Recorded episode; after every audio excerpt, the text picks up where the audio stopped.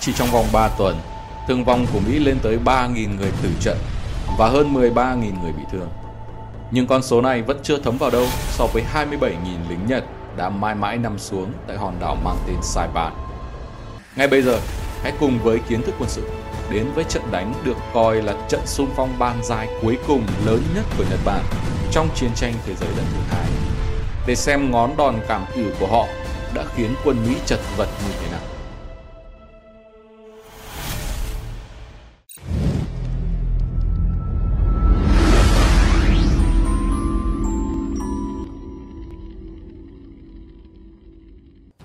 Vào ngày 15 tháng 6 năm 1944, trong chiến dịch Thái Bình Dương của Thế chiến thứ hai, thủy quân lục chiến Mỹ đã tấn công mãnh liệt vào các bờ biển của hòn đảo Saipan có tầm quan trọng chiến lược và do Nhật Bản chiếm giữ khi đó. Mục đích của họ là có được một căn cứ không quân trọng yếu mà từ đó quân Mỹ có thể sử dụng các máy bay ném bom tầm xa B-29 mới của mình để tấn công thẳng vào lãnh thổ Nhật Bản. Trước sức kháng cự mãnh liệt của binh lính Nhật, quân Mỹ từ các tàu xe đổ bộ đã nhanh chóng thiết lập đầu cầu, quân thảo với lính Nhật trên đảo và đẩy lui chúng về phía Bắc. Chiến sự diễn ra đặc biệt tàn khốc và giằng co quanh ngọn núi Tapochau, đỉnh núi cao nhất trên đảo Sài Bàn. Khi quân Mỹ nhốt được quân Nhật ở khu vực phía bắc của đảo, các binh sĩ phát xít Nhật đã mở một cuộc tấn công vỗ mặt ồ ạt kiểu cảm tử, nhưng không xoay chuyển được tình thế. Vào ngày 9 tháng 7, lá cờ chiến thắng của người Mỹ tung bay trên hòn đảo Saipan. Mùa xuân năm 1944, các lực lượng Mỹ tham gia vào chiến dịch Thái Bình Dương đã xâm chiếm các hòn đảo do Nhật Bản chiếm giữ ở khu vực giữa Thái Bình Dương dọc theo hành lang tiến tới Nhật Bản. Một đội tàu Mỹ gồm 535 chiếc, chở 127.000 lính, bao gồm 77.000 binh sĩ thủy quân lục chiến, đã chiếm quần đảo Marshall. Bộ Tư lệnh tối cao Mỹ sau đó tính tới việc chiếm quần đảo Mariana, tin đồn quan trọng trong hệ thống phòng thủ của đế chế Nhật Bản. Lúc quân Mỹ tiến công vào các bờ biển trên đảo Saipan vào ngày 15 tháng 6, 800 lính thủy đánh bộ Mỹ da đen thực hiện dỡ lương thực và đạn dược khỏi các tàu xe đổ bộ và cung cấp cho lực lượng Mỹ trên bờ biển. Họ là những binh sĩ thủy quân lục chiến Mỹ gốc Phi đầu tiên tham chiến trong Thế chiến thứ hai. Các tư lệnh Mỹ phân tích, việc chiếm các đảo chính trong quần đảo Mariana gồm Saipan, Tinian và Guam sẽ cắt đứt Nhật Bản khỏi phần phía nam giàu tài nguyên của đế chế này và dọn đường cho việc tiến sát hơn nữa tới Tokyo. Tại Saipan, hòn đảo gần Nhật Bản nhất, quân Mỹ có thể thiết lập một căn cứ không quân trọng yếu, mà từ đó các siêu pháo đài bay B-29 tầm xa của quân đội Mỹ có thể cất cánh và giáng những đòn trừng phạt xuống lãnh thổ Nhật Bản trước khi quân đồng minh đổ bộ xuống lãnh thổ nước này. Bộ Tư lệnh quân đội Mỹ quyết định cuộc đổ bộ đầu tiên lên quần đảo Mariana sẽ được thực hiện tại đảo Saipan, đảo lớn nhất trong quần đảo này. Saipan khi ấy đặt dưới sự cai trị của Nhật Bản từ năm 1920. Theo một số dữ liệu, lực lượng Nhật đồn trú trên đảo lên tới 30.000 quân. Saipan có một sân bay quan trọng nằm ở Aslito. Little. Tướng thủy quân lục chiến Mỹ Howland Smith được trao một bản kế hoạch tác chiến và nhận lệnh phải chiếm được hòn đảo này trong vòng 3 ngày. Sau khi đánh chiếm được đảo Saipan, theo kế hoạch đó, quân Mỹ sẽ nhanh chóng cơ động chiếm nốt đảo Guam và Tinian. Tuy nhiên, các cơ quan tình báo Mỹ khi đó đã đánh giá quá thấp sức mạnh của quân Nhật đồn trú trên đảo Saipan. Vào sáng ngày 15 tháng 6 năm 1944, một đội tàu vận tải của Mỹ tập kết gần bờ biển phía nam của đảo Saipan. Thủy quân lục chiến Mỹ bắt đầu tiến về phía bờ biển bằng hàng trăm tàu xe đổ bộ. Các chiến hạm, khu trục hạm và máy bay Mỹ đã dọn đường cho thủy quân lục chiến bằng cách tấn công cấp tập vào vị trí của đối phương nhưng đã không thể dập tắt các hỏa điểm bố trí cẩn thận dọc theo các vách đá ở bờ biển.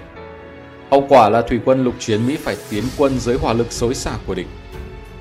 Trong một cuốn sách về trận chiến Saipan, tác giả John Chapin từng là một lính thủy đánh bộ Mỹ trên đảo Saipan, đã mô tả lại cảnh hỗn loạn xung quanh ông vào sáng hôm đó. Các thi thể nằm la liệt trong trạng thái rách nát, biến dạng. Các ụ súng bị phá tung và cháy rụi. Các xác xe đổ bộ bốc cháy mùi khét lẹt của thuốc nổ, những cây xanh bị xé nát và giải rác trên cát là những vật dụng bị bỏ đi. Bất chấp sự kháng cự dữ dội, 8.000 lính thủy quân lục chiến Mỹ vẫn tiến lên bờ vào sáng ngày hôm đó. Vào cuối ngày, khoảng 20.000 lính Mỹ đã thiết lập được một đầu cầu trên đảo Saipan. Tuy nhiên, quân Mỹ phải trả giá bằng khoảng 2.000 lính bị thương vong trong quá trình này. Sáng hôm sau, lính Mỹ được tăng viện thêm và bắt đầu tiến vào đảo, hướng về phía sân bay Aslito và các lực lượng của Nhật nằm ở phía nam và trung tâm của đảo. Vào ngày 18 tháng 6, quân Mỹ tiếp tục tỏa ra toàn đảo ngay cả khi lực lượng hải quân yểm trợ cho họ đã phải rời đi để đánh chặn hạm đội đế quốc Nhật được phái tới để củng cố thế phòng ngự trên đảo Saipan. Sau khi thất bại trong việc ngăn chặn quân Mỹ đổ bộ lên đảo Saipan, quân đồn trú Nhật rút lui tới khu vực ngọn núi Tapochau. Đỉnh núi có vị thế khống chế toàn hòn đảo. Ngọn núi này nằm ở vị trí trung tâm của đảo Saipan và là nơi cao nhất của đảo, ở độ cao khoảng 457 mét. Sau các đợt giao chiến khốc liệt, cuối cùng quân Mỹ cũng dần đẩy lui lực lượng phòng ngự của Nhật ra khỏi vị trí tưởng chừng bất khả công phá của chúng trên các điểm cao. Lúc cao trào của cuộc chiến, tướng Mỹ Smith ra lệnh cho một binh đoàn vượt qua một thung lũng rộng và chống trải để tiến đánh các vị trí của quân Nhật. Một bên gờ của thung lũng này là một dãy đồi mà từ đó các binh sĩ Nhật được trang bị vũ khí hạng nặng trong công sự kiên cố đã bắn thẳng xuống đầu lính Mỹ đang tiến lại gần. Phải đến cuối tháng 6, sau những cuộc giao tranh trên địa hình rừng núi nhiệt đới, thủy quân lục chiến mới giành được quyền kiểm soát đối với ngọn núi Tapochau. Quân Nhật buộc phải rút lui tiếp lên phía Bắc, tạo ra bước ngoặt trong trận chiến Saipan. Quân Mỹ đã phải đối mặt với các phát súng bắn tỉa từ trong hang, những nơi trú ẩn bí mật. Để đối phó, lính Mỹ dùng súng phun lửa tiêu diệt mục tiêu trong hang. Nhiều dân thường Nhật Bản thiệt mạng. Quân Mỹ không phải lúc nào cũng phân biệt quân nhân với dân thường khi họ truy kích trong hang hay nghe thấy các tiếng chuyển động trong rừng rậm. Vì quân Nhật thường dùng dân thường làm mồi nhử để phục kích lính Mỹ. Vào đầu tháng 7 năm 1944, các lực lượng của tướng Yoshitsugu Saito, tư lệnh của Nhật trên đảo Saipan, đã triệt thoái về khu vực phía bắc của hòn đảo này. Tại đó, quân Nhật bị kẹp giữa hỏa lực của quân Mỹ từ trên bộ, trên biển và trên không.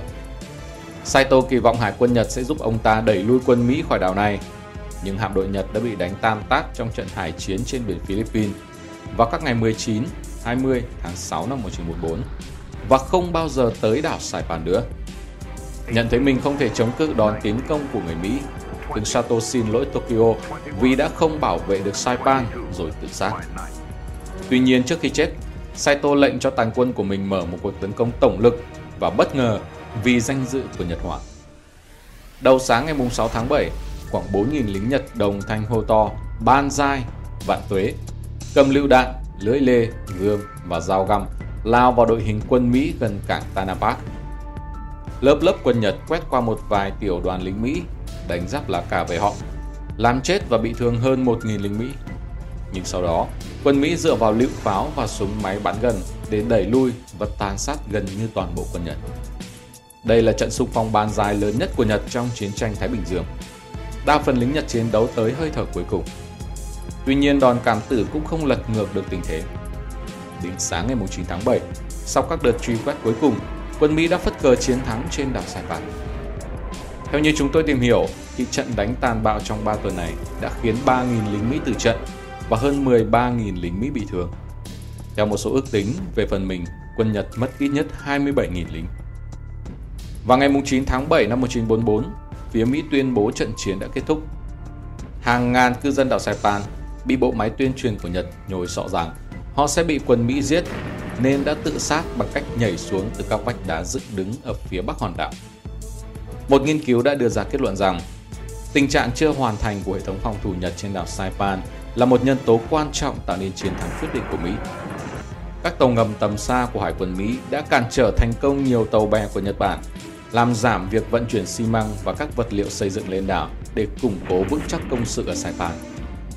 Một tù binh Nhật trong một cuộc hỏi cung đã cho biết nếu cuộc tấn công của Mỹ lùi lại 3 tháng thì hòn đảo Saipan sẽ thực sự bất khả công phá và số lượng thương vong của Mỹ còn cao hơn nhiều.